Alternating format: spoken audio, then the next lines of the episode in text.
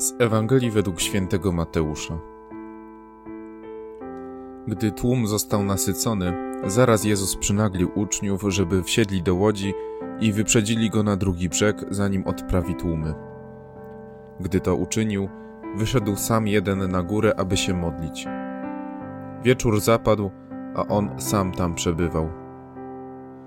Łódź zaś była już o wiele stadiów oddalona od brzegu, miotana falami, bo wiatr był przeciwny. Lecz o czwartej straży nocnej przyszedł do nich, krocząc po jeziorze. Uczniowie, zobaczywszy go kroczącego po jeziorze, zlękli się, myśląc, że to zjawa, i ze strachu krzyknęli. Jezus zaraz przemówił do nich: Odwagi, to ja jestem, nie bójcie się. Na to odezwał się Piotr. Panie, jeśli to Ty jesteś, każ mi przyjść do siebie po wodzie. A on rzekł, przyjdź. Piotr wyszedł z łodzi i krocząc po wodzie poszedł do Jezusa. Lecz na widok silnego wiatru uląkł się i gdy zaczął tonąć, krzyknął, Panie, ratuj mnie. Jezus natychmiast wyciągnął rękę i chwycił go, mówiąc, Czemu zwątpiłeś, człowiecze małej wiary? Gdy wsiedli do łodzi, wiatr się uciszył Ci zaś, którzy byli w łodzi, upadli przed nim, mówiąc: Prawdziwie jesteś synem Bożym.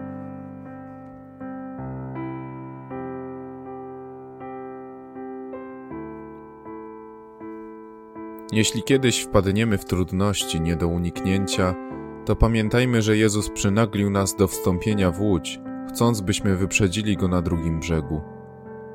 Jest bowiem rzeczą niemożliwą, aby ten, kto nie doznał fal i przeciwnego wiatru, osiągnął drugi brzeg.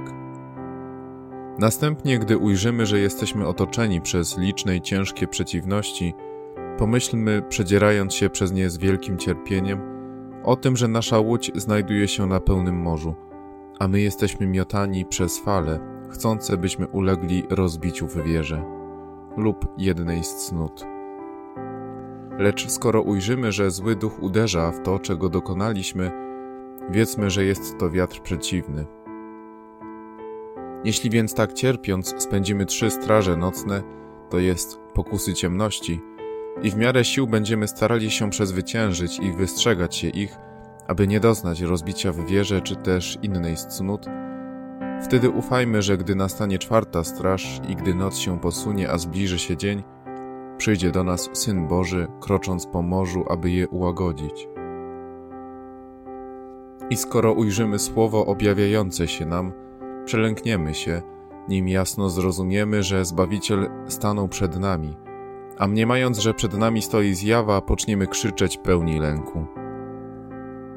On natychmiast przemówi do nas słowami: Odwagi, ja jestem, nie bójcie się. Może to słowo odwagi poruszy gwałtownie jakiegoś Piotra, który w nas się znajduje, dążącego wprawdzie do doskonałości, ale który jeszcze jej nie osiągnął. Wyjdzie on z łodzi, jakby znajdował się poza swymi pokusami i chcąc dojść do Jezusa, będzie szedł po falach. Ale że jest on małej wiary, że wątpi, odczuje silny wiatr, zlęknie się i pocznie się pogrążać. Nie zginie jednak, bo zacznie wołać do Jezusa wielkim głosem: Panie, ratuj mnie.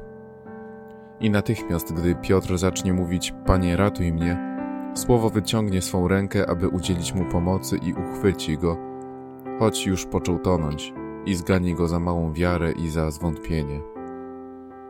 Ale bacz, nie rzekł mu niewierny, ale małej wiary, i powiedział: Dlaczego zwątpiłeś?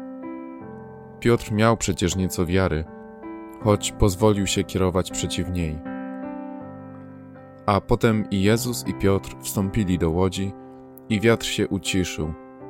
Ci zaś, którzy byli w łodzi, ujrzawszy z jak wielkich niebezpieczeństw zostali ocaleni, upadli przed nim, mówiąc: Prawdziwie jesteś synem Bożym.